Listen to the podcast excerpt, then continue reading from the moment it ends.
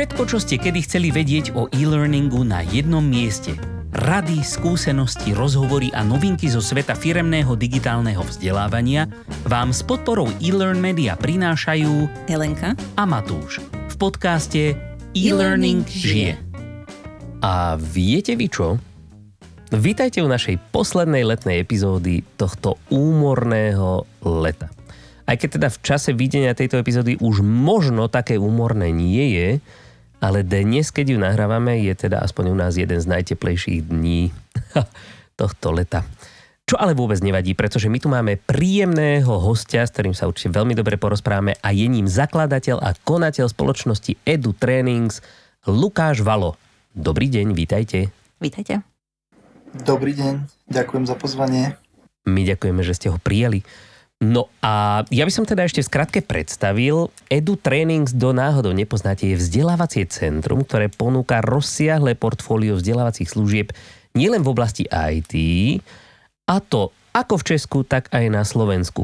Ich kurzy sú určené predovšetkým teda pre IT špecialistov a technický personál a manažérov a sú vedené skúsenými a certifikovanými lektormi. Ich prioritou je poskytovať vysoko kvalitné vzdelávanie, ktoré nielenže zodpoveda aktuálnym trendom a požiadavkám trhu, ale hlavne umožňuje ich zákazníkom rásť. Takže, veľmi správne. No a o čom by sme sa dnes mohli baviť? Je napríklad niečo, čo sa týka práve tohto školenia, teda tohto vzdelávania v oblasti IT. A možno by sme to ešte tak trošku mohli zasadiť do toho kontextu takého stále aktuálneho, aj keď už sa s nami vlečúceho ako taký soplík posledné dva roky. A toto obdobie sa v podstate na celej Zeme gúli nieslo v duchu digitálnej transformácie. Hej? A tak nejak sme sa s ňou, e, tak nejak sme s ňou teda všetci do budúcna počítali v podstate, ale neplánovali sme ju absolvovať v priebehu pár týždňov. Nuž ale človek mieni a tak ďalej. No a keďže teda vy školíte tých ajťákov, alebo teda ako sa tiež u nás na Slovensku niekedy hovorí vtipne, že ITčkárov, ale zase u nás sa používa aj slovo memečka, takže nie sa čomu čudovať. A predpokladám, že teda väčšina vašich školení prebiehala vo forme prezenčnej, aspoň teda predtým. Tak by ma zaujímalo, že ako ste sa vy vlastne transformovali do toho online. Bolo to úplne, že smooth, alebo sa našli nejaké zádrhelíky? No, tak uh, bolo to také, že zo začiatku úplne um, taký smut to nebolo. Všetci samozrejme boli trošku zaskočení, uh, zaskočení tou situáciou a snažili sa to čo najskôr prehodiť do, do online.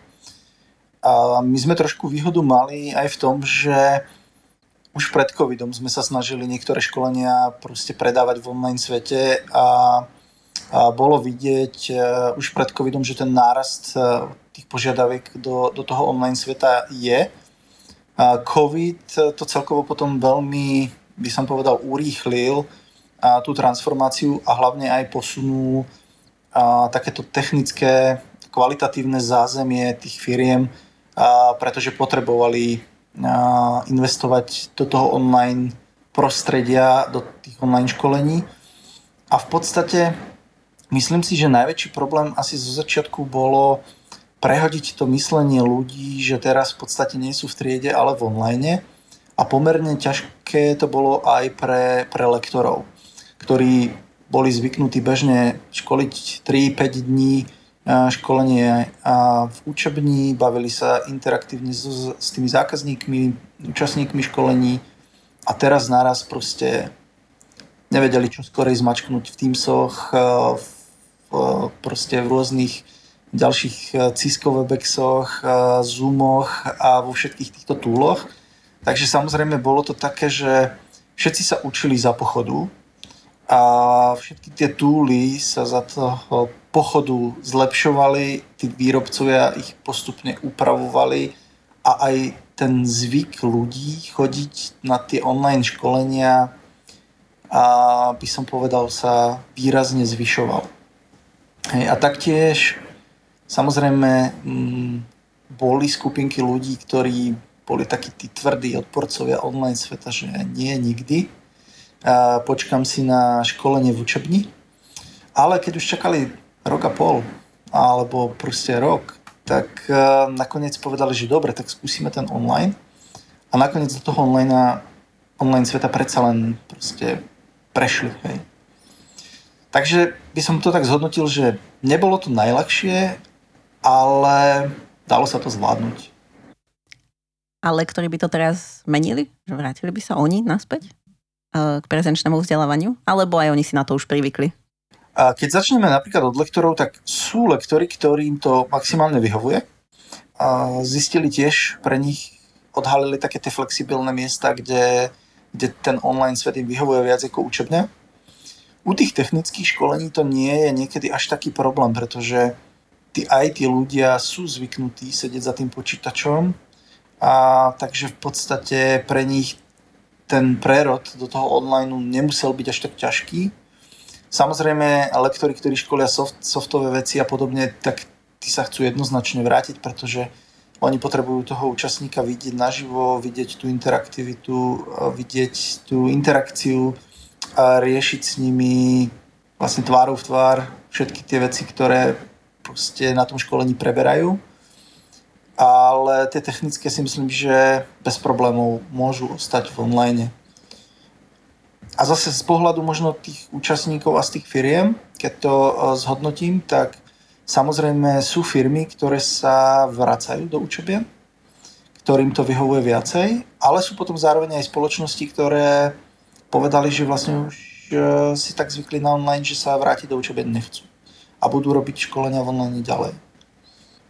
Takže v podstate z toho vyplýva, že, že medzi tým prezenčným a online školením, alebo teda ILTom a VILTom ako sa to v našej branži nazýva, teda ILT a VILT, je v podstate to, čo komu vyhovuje. Že nie je to také, že by to malo úplne nejaké akoby obmedzenie, že v tom virtuálnom priestore nie je možné naučiť toto napríklad.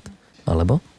Ja to, za toho, ja to z toho pohľadu, že máme aj soft skillové, aj IT kurzy, samozrejme tie IT prevažujú, tak um, ja to hodnotím tak, že v podstate je možné sa tam naučiť čokoľvek aj, aj tie softy, ale je to, u tých softov je to výrazne ťažšie. Takže uh, sú samozrejme lektory, ktorí školia softové školenia vo virtuálnej učební a proste v online, ale um, tá preferencia aj tých zákazníkov je skôr ísť do učebne. U tých technických školení tam ten tlak na to, že poďme do učebne nie je tak veľký.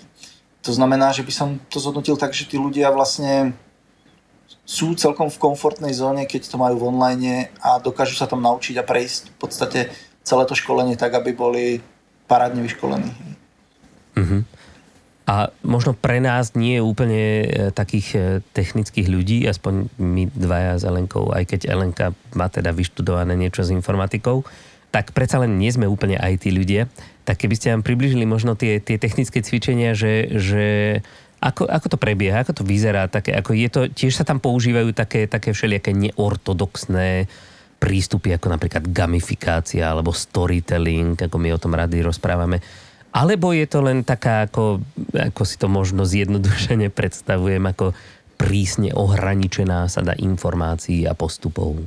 Um, tak úplne tam asi nie je taká, že, taká anarchia, že uh, sa tam môžeme hrať uh, úplne zľava doprava. Samozrejme tie autorizované certifikačné kurzy majú nejaké predpísané vlastne cvičenia a dajme tomu laby virtuálne, technické. To znamená, že už aj ten účastník aj pred covidom, keď e, sedel v učebni, tak sa dajme tomu s počítačov našej učebni vzdialene pripájal k labom toho daného providera technického, či už to bol, ja neviem, Microsoft alebo Red Hat. A vlastne o toto v tom technickom vzdelávaní bolo jednoduchšie, že teraz v podstate sa nepripojí do tých istých labov z učebne, ale pripojí sa z domova, zo svojho počítača, z firemného počítača a tak ďalej. Takže vlastne ten rozdiel možno je len v tom, že nestretnú sa v učebni a nepoužívajú naše počítače, ale majú svoje vlastné počítače alebo firemné počítače. A, a to cvičenie tam prebieha úplne takisto ako aj predtým, to znamená, že tí ľudia prechádzajú v priebehu dňa teóriu a zároveň tú teóriu skúšajú v tých technických online laboch, do ktorých sú pripojení vzdialene. Hej? Takže, takže z tohto pohľadu vlastne tam nebola tam až taká veľká, taká veľká zmena oproti tomu ILT, dajme tomu, hej. A možno nie je tam také obmedzenie uh, počtu používateľov, lebo teda napríklad my u nás školíme tiež jeden software taký na výrobu kurzov a tam, keď to bolo ako naživo, tak bolo jednoduchšie pre mňa ako lektora napríklad prechádzať medzi, medzi tými ľuďmi a pozrieť sa, že keď sa pýtali, že a toto sa ako robí, ako keď je to online, že aby som sa prepínala, že stále niekto zdieľa obrazovku a tým pádom tí ostatní ako keby si síce môžu robiť svoje, ale je to také, že či toto nie je obmedzenie, že či náhodou tam nemôže byť, že menej uh, tých účastníkov školenia, alebo že či sa toto nejako zmenilo, zrovna taká tá praktická časť, keď ten lektor pomáha tým študentom. Ono v podstate by som povedal, že ten eh, online nám toto vôbec nejak nelimituje. By som možno skôr videl tak, že ešte tam teraz dokážeme dať viacej ľudí, ako sme tam dávali predtým. Ale samozrejme nedoporučujeme to a máme to skôr ohraničené my nejakým počtom 10 až 12 ľudí. A to hlavne kvôli tomu, že uh, presne lektor potrebuje prechádzať s tými účastníkmi tie laby a keby tam mal miesto, ja neviem, 10 ľudí, 20, tak je to časovo tak náročné, že by vlastne ten kurz, dajme tomu, keď bol 5-dňový, sa do tých 5 dní ani nestihol proste prejsť. Takže to obmedzenie tam máme my stále, takže sa pohybujeme tých 10-12 účastníkov na tie technické veci, ale ten online priestor by dovolil aj viac. Tam to nie je nejako obmedzené. A možno, e, možno potom, keby som ešte teda k tomu pridal ďalšiu formu e, vzdelávania, lebo však e, aj náš podcast sa tak volá, e-learning žije, aj keď nie len o tom, tak e, rozdiel medzi tými prezenčnými školeniami, či už teda fyzickými alebo virtuálnymi, a nejakým e-learningom alebo nejakým takým proste uh, self-štúdiom, že, uh-huh. uh, lebo vy sa teda skôr venujete tomu prvému, ale zase na druhej strane vieme, že existuje veľa IT kurzov na rôznych platformách, napríklad na MOOCoch, ako Coursera, Udemy, ADX a tak ďalej, ktoré sa venujú teda podobným témam. A teda by, mňa by zaujímalo, že či vidíte tam nejaké také, taký rozdiel, že čo je dobré na čo. Alebo je to len tak, že jedno je vhodné pre toho, kto má rád živého učiteľa a druhé zase pre toho, kto si na živom učiteľovi nepotrpí a radšej ide si rád svojim tempom a vo svojom čase. Pri tých našich technických veciach by som povedal, že to je skôr o tej preferencii toho účastníka, pretože či už e, sa jedná o školenie, ktoré je virtuálne, alebo je tzv. self-paced, tak e, obsahovo aj rozsahovo tie školenia sú plus minus na rovnakej úrovni. A jediná, jediný veľký rozdiel, ktorý tam je, je tá flexibilita u toho self-paced školenia, kedy ten účastník si v podstate ten čas na to štúdium proste manažuje čisto sám. A pri tom virtuálnom školení s lektorom v podstate má daný dátum, čas a v tom dátume a v tom čase ide od do, skončí si školenie a proste potom môže ísť na, na nejakú certifikáciu. Pri tých self-paced školeniach v podstate je jedno, či robí 2 hodiny večer alebo 3 hodiny ráno, potom si to v podstate zastaví a funguje ďalej. Hej. Samozrejme, Často je to potom ešte o tej úrovni tých self-paced školení, pretože niektoré sú podporené, dajme tomu, s e, rôznymi videami a niektoré sú také trošku suchšie, že to je len teória, proste prechádzajú nejakú prezentáciu, eventuálne cvičenia. Takže tam, tam zase samozrejme je treba rozlišiť, aká úroveň tých e, self-paced školení je a to sa tiež ako líši často aj u tých, e, u tých veľkých zahraničných firiem. Takže ale myslím si, že po, v podstate je to len o tej preferencii. Hej, takže pre vás je jednoduchšie si akoby postrážiť kvalitu tých lektorov, než, než nutne sa spoliehať na to, ani... že, že niekto urobí perfektný learning. A, tak samozrejme pre nás a aj pre tých lektorov je lepšie, keď e, sú stále v kontakte s tými zákazníkmi, ale sú aj požiadavky na self-paced školenia a to je práve presne kvôli tej flexibilite, že ľudia v tom danom čase nemôžu potrebujú sa preškoliť, aby si potom mohli urobiť tú certifikačnú skúšku. Vyhovuje im to robiť po nociach, a po večeroch, o víkendoch, vtedy, keď, kedy majú proste na to chvíľku času, alebo keď sedia na letisku, tak si pustia proste dva moduly a prejdú si to, hej. A tam je to ešte asi o tej väčšej flexibilite, než ten online tréning, ktorý môžu z pohodlia domova. Tak ten self-pace môžu v podstate tiež z pohodlia domova, ale úplne, že kedykoľvek. Hej. To je asi ten primárny rozdiel, ktorý v tom vidíme a ktorý dostávame ako spätnú väzbu od zákazníkov. To hej. No, A presne tak. nenastali u vás aj nejaké také ako keby technické problémy v rámci toho, že ľudia študujú tie kurzy a- napríklad z domu, že vy hovoríte, že sa pripájajú do tých labov, teda ja neviem úplne, ako je to tam spravené napríklad so zabezpečením, že dajme tomu niektoré firmy majú obmedzenia také, že nemôžete sa niekam pripojiť, alebo niekedy ten lab možno môže mať obmedzenie, že musí mať špeciálne prístupové údaje alebo špeciálny, neviem, nejaký plugin nainštalovaný, že, že či ste sa nestretli s tým problémom takým, že i keď dobre, chápem, sú to IT ľudia, tak asi tieto problémy vyriešia celkom ľahko, že, že skrátka bolo treba riešiť na začiatku tieto problémy, aby vôbec mohli začať študovať. No poviem to tak, že zo začiatku, eh, kedy sa to prehádzovalo celé do online, tak to bolo samozrejme eh, pred každým školením riešenie týchto technických vecí. Pretože občas sa to stalo, že, že sa nedokázali pripojiť alebo, alebo v podstate nejakým spôsobom fungovať v tom online.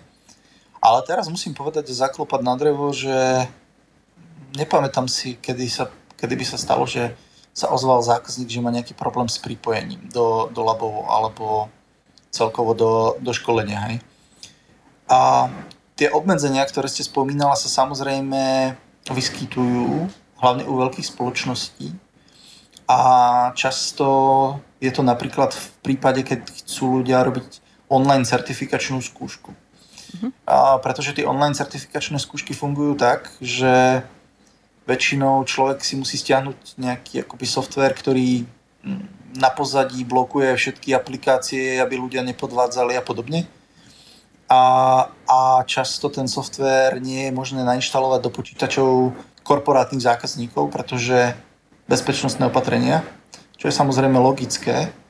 Takže mm, pri tých skúškach väčšinou zase sa ľudia snažia používať svoje vlastné počítače, notebooky z domu alebo mm, z nejakých kaviarní a podobne.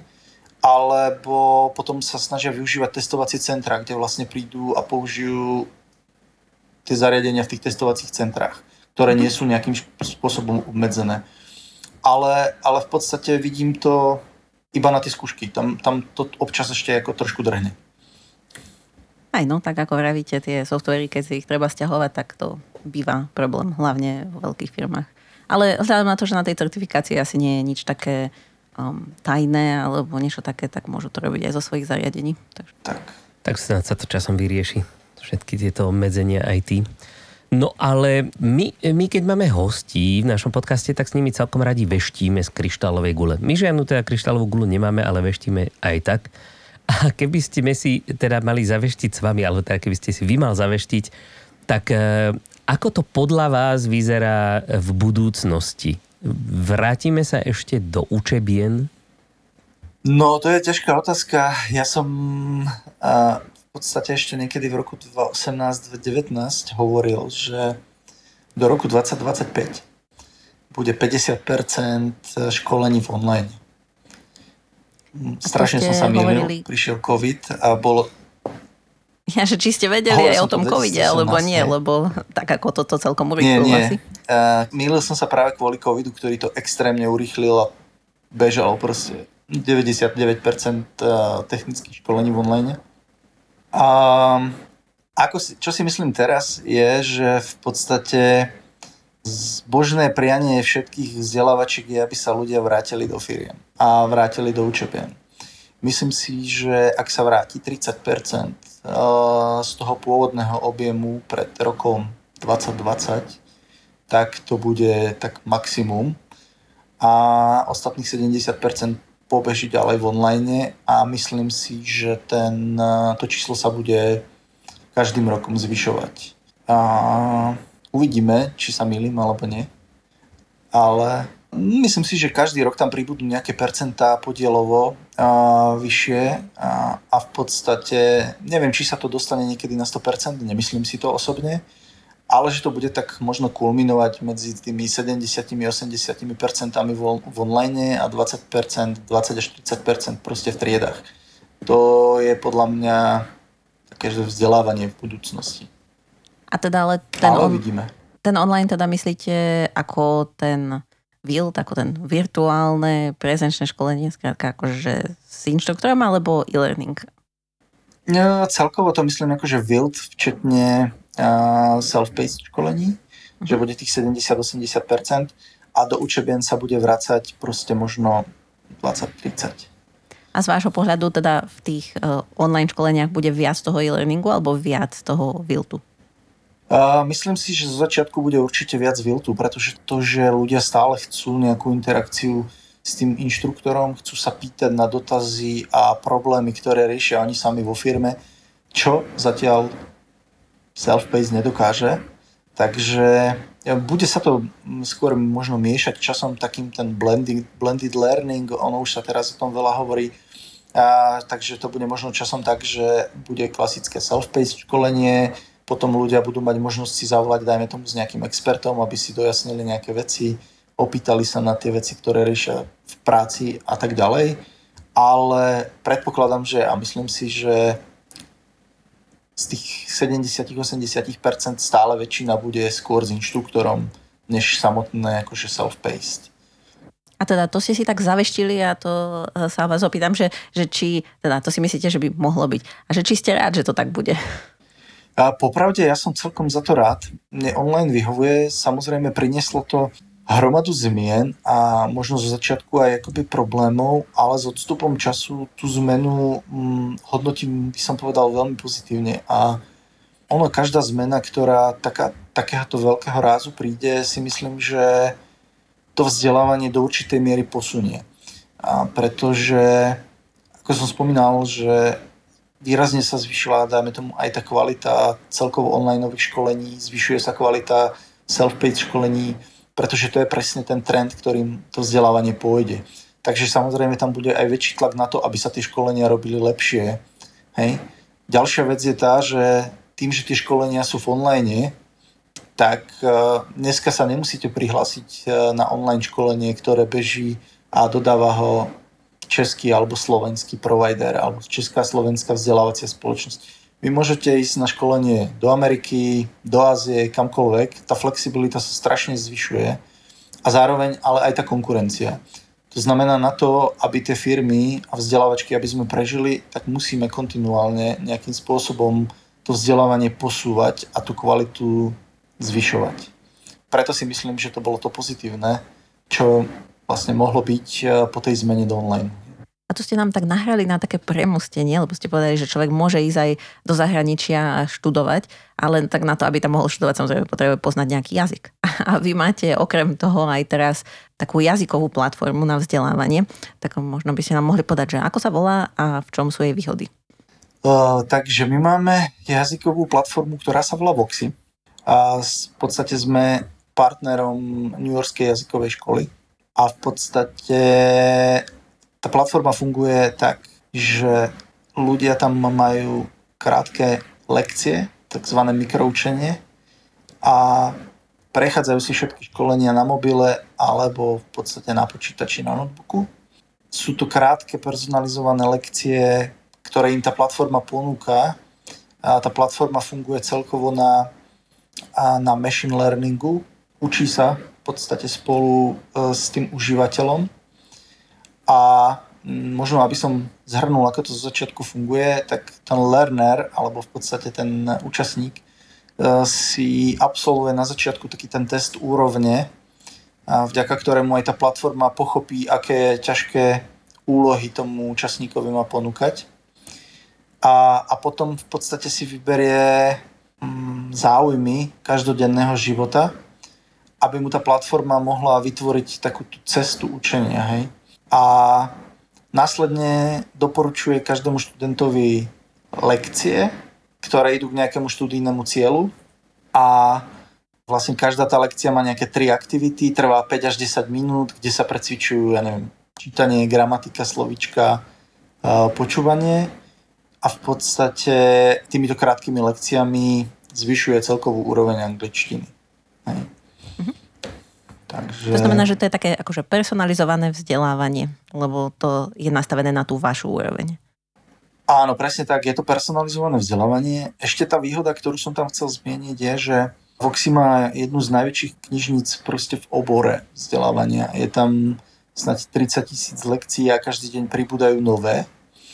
ale nové lekcie, ktoré pribúdajú, tak um, sú, sú stavané v podstate z reálnych článkov, z, dajme tomu z Bloombergu, z New York Times, z BBC a podobne.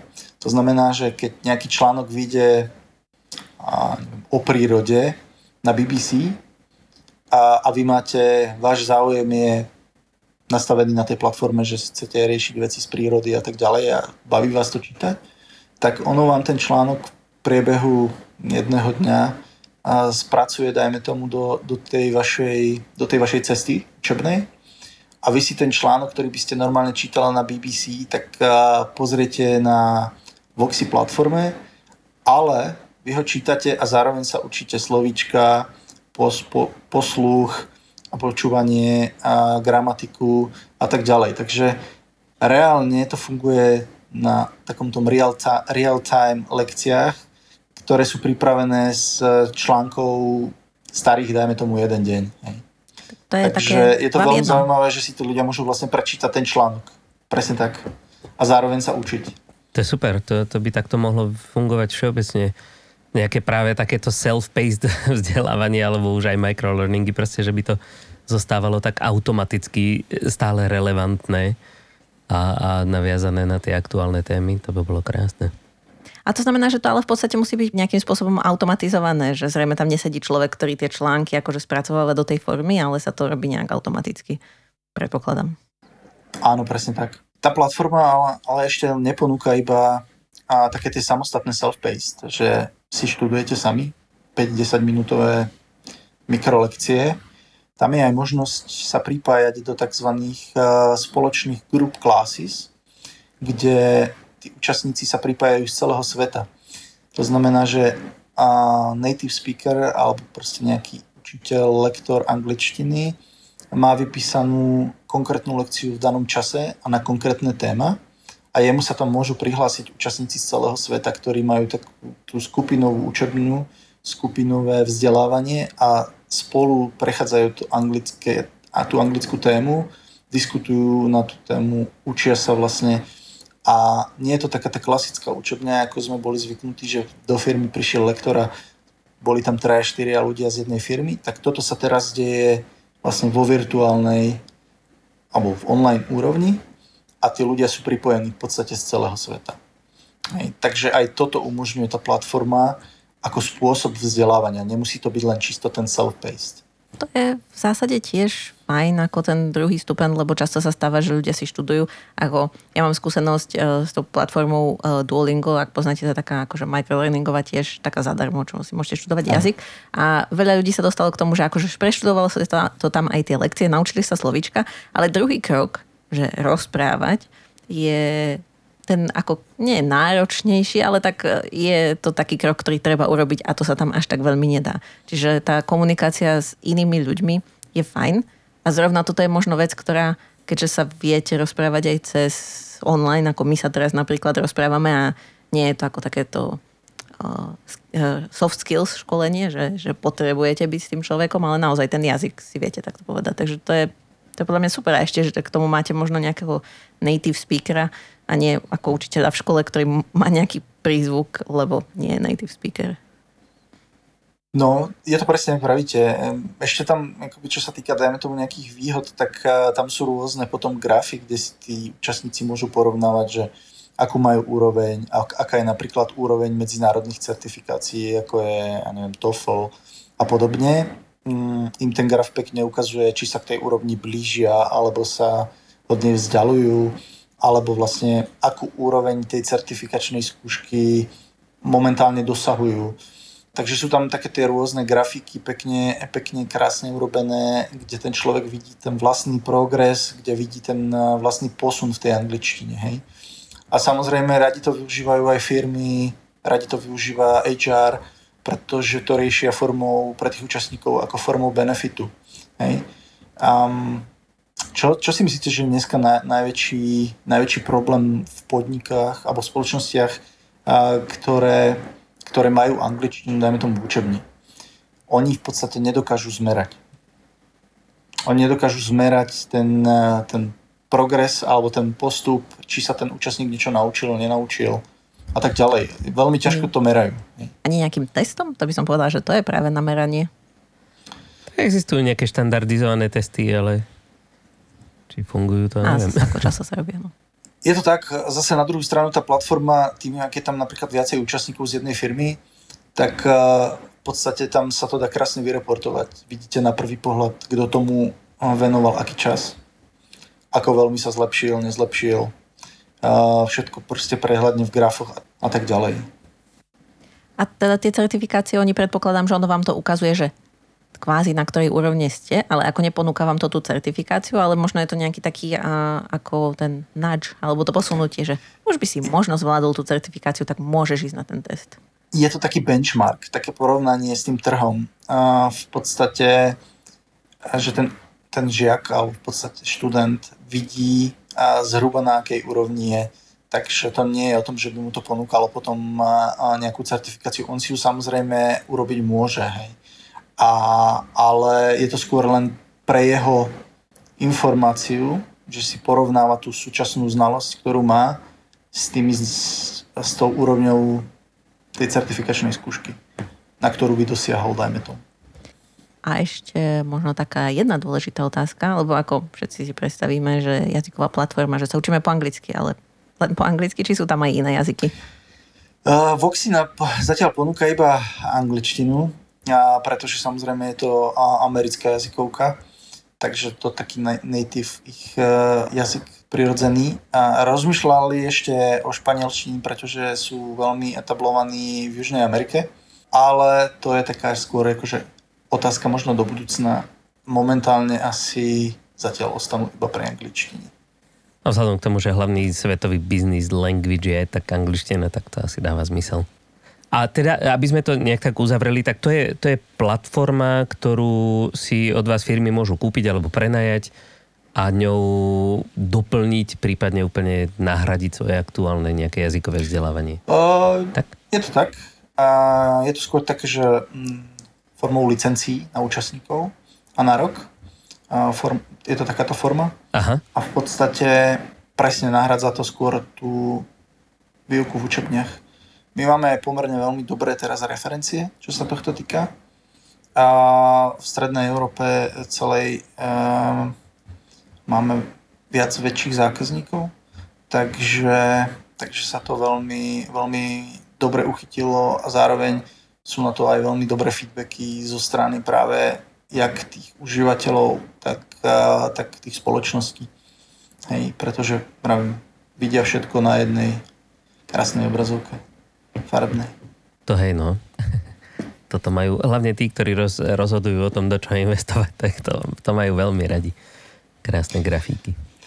No dobre, a e, teda keďže je to letná epizódka, tak e, e, sa pomaličky blížime ku koncu, ale ešte máme jednu takú rubriku, ktorú sme nedávno otvorili práve v epizódach s našimi hostiami. Občas na ňu zabudneme, rubrika- ale tak. Prosím? Občas na ňu zabudneme, ale teraz sme si na ňu spomenuli. Občas na ňu spomenuli, ale teraz sme si zrovna spomenuli. A, ktorá sa volá Štvema. Tri bodky. Hej. A teda e, chceme sa spýtať aj vás, ak vám to nevadí, či existuje niečo teda vo svete toho profesného vzdelávania dospelých, či už je to z hľadiska prístupu zamestnávateľov, alebo je to z hľadiska vzdelávacích inštitúcií, alebo možno, možno štátu, alebo spoločnosti ako celku, e, čo vás štve, alebo čo by ste rád zmenil? Čo by som rád zmenil? Možno z toho štátneho vzdelávania, keď vidím v podstate súčasné školstvo, akým spôsobom funguje, a by som povedal nejednotne. A jedna škola používa Teamsy, druhá Zoom, tretia Webexy a podobne. Je to tak, také nekoordinované. Keď to vidím, v podstate mám pocit, že to nemá vlastne žiadneho vlastníka. Sice máme ministra školstva, ale mm, niekedy mám pocit, že neexistuje. A, a tieto základné veci na tých školách proste z môjho pohľadu nefungujú. A tak toto by bolo asi ako jedna z tých vecí v tom školstve, pretože si myslím, že úroveň toho školstva nie je úplne najlepšia v porovnaní, dajme tomu, so štátmi a, Európskej únie. A je tam veľký priestor na, na neustále zlepšovanie. Hej. Aj ten prerod do toho online sveta v tom školstve bol, by som povedal, tragický. Neskutočne dlho trval a v podstate... To bolo ťažké, no. ťažko to hodnotiť, samozrejme z našeho pohľadu, lebo sme nevideli to zákulisie a čo bolo za tým, ale toto by bolo asi jedna z vecí, ktorá, ktorá ma trošku štve a ktorú by som možno robil trošku inak, ako sa robí teraz. Hej, to, to asi my všetci. A ešte, ešte uh, u takého toho, toho uh, dospeláckého teda vzdelávania firemného, tam je niečo také? Um, čo by ste rád zmenil? Čo ja viem, asi možno ani nezmenil, skôr, skôr uh, ma teší, že sa to vzdelávanie, dajme tomu v tom IT, v niektorých firmách vyvíja a takým tým spôsobom, že tí, tí decision makers pochopili, že to vzdelávanie je pre nich dôležité a začali v podstate robiť to, že predtým, než idú nakúpiť e, licencie a hardware za milióny dolárov, tak pošlu, a vyško, pošlu vyškoliť ľudí. Tí ľudia sa vyškolia a, a vlastne potom sú schopní povedať tomu decision makerovi, že ten produkt, na ktorý sme sa vyškolili, sa pre nás hodí na 90%, alebo naopak sa pre nás vôbec nehodí, pretože nám vôbec nepokrie tie naše potreby biznisové, ktoré by sme chceli robiť. A buď tá spoločnosť na tom ušetrí, že, ten hardware a IT servisy, služby nekupí. Sice zaplatí za vzdelávanie, ale ušetrila strašný balík peňazí na tom, čo by bola možno zmarená investícia. A zároveň, v prípade, že sa rozhodnú, že budú pokračovať v tom projekte, tak oni už ušetrili tým, že vyškolili tých ľudí na začiatku. Pretože máme spočítané z tých firiem, s ktorými spolupracujeme, že v priemere od 20 do 35 sa im skrátila doba implementácie a toho projektu. A zároveň tým, že už mali tých ľudí vyškolených, tak dokázali ten produkt e, v podstate v tých spoločnostiach rozbehať oveľa rýchlejšie. Takže e, je to také zaujímavá vec, že postavili vzdelávanie na začiatok a nie na konci, ako bolo zvykom, že sa najprv nakúpilo a potom sa išli ľudia vyškoliť. A by som povedal, že to je taká forma, ktorá verím a tajne dúfam, že ju začne do budúcna implementovať a používať e, stále viac e, menších, väčších korporátnych firiem. To je celkom... Ja, to, je, to, je, to je strašne zaujímavý prístup, že presne ako... To je vlastne to, o čom hovoríme, že akoby byť pripravený, vďaka tomu vzdelávaniu byť pripravený na čokoľvek, čo príde. Obzvlášť, keď vieme, čo príde, tak je, ako by bolo priam E, hazardovanie s tým, nevyužiť to, proste, že sa na to pripraviť. Tak, ale to je super, že sa nám podarilo teda otočiť rubriku Štvema na rubriku Tešíma. Však prečo nie? Je leto, Hej. tak nie sme všetci pozitívni. A teda to je ale akože dobrý tip, čiže možno, že si to aj niekto od vás zoberie, lebo my sme napríklad nepočuli o takomto prístupe, aspoň ja som nepočula o takomto prístupe. Ale ešte by ma zaujímala jedna vec, čo ma napadla teraz ako doplňujúca otázka k tomu, čo ste povedali. Že vy tým, že ponúkate väčšinou tie IT školenia, že či tie IT školenia zvyknú ísť z budžetu IT alebo z budžetu vzdelávania? Lebo ako moja skúsenosť je, že IT si veľa vecí rieši samo a neviem, že s kým komunikujete vy viac a to by ma celkom zaujímalo. Ono, ja by som povedal, že to v každej firme inak. Niekde je držiteľom toho budžetu uh, Learning and Development oddelenie a samozrejme nejakým spôsobom oni spolupracujú s IT. A naopak, niekedy ide, niekedy ide ten budget z toho uh, budžetu IT. Ja skôr keď to možno poviem, tak percentuálne vnímam viacej, viacej budžetu, ktorý ide z toho learning and developmentu, ale samozrejme sú aj firmy, kde to je presne naopak. Takže ono sa to fakt špecifikuje veľmi ťažko, ale zo svojej skúsenosti by som skôr povedal, že to je v tom L&D, hej. Že oni ten budget nejakým spôsobom manažujú, nejakým spôsobom ho držia, nejakým spôsobom uh, komunikujú s tými dodávateľmi a eventuálne komunikujú s dodávateľmi na do, po doporučení od ich IT kolegov. Hej. Takže skôr to vidím takto. Hmm. Toto, lebo to len my si tak zbierame argumenty, že hmm, prečo LND by malo dostať väčší budget a tak. Ono v niektorých firmách dokonca celé vzdelávanie spadá pod IT, pretože je tam nejaké lms ktoré treba spra- spravovať, sú tam nejaké autorské nástroje, s ktorými treba narábať, takže proste Prečo by to mal používať niekto V tých? LMS-kách to máte pravdu. To je úplne presne, ak vravíte, že tam, kde je lms tak tam je to také rozdelené, že skôr sa o to stará IT ako, ako L&D a väčšinou potom to HR tam zastáva tú rolu takého toho dozorcu, že či sú tam všetci ľudia naimplementovaní, všetky školenia nahraté a podobne, ale spravuje to vo finále akoby IT. Aha, HR len dodáva dáta. Však uvidíme. Tá, nejak sa to vykryštalizovať musí. Niekde začať treba a potom sa uvidí, ako to celé dobre dopadne a my sa budeme snažiť prispievať aj vďaka vám a všetkým našim hostom k tomu, aby sa to teda posúvalo pozitívnym smerom.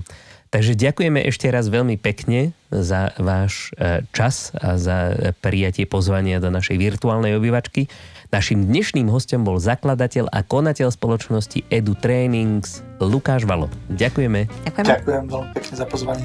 A ja ešte len dodám, že teda samozrejme všetky relevantné informácie k dnešnej epizódke nájdete na stránke elearnmedia.sk lomka podcast. Nás nájdete na LinkedIne na stránke e-learning žije a to je tak asi všetko. A my sa už teraz tešíme na stretnutie s vami opäť o dva týždne, tentokrát už počas školského roka. Do tej doby sa majte krásne. Majte sa. Pa.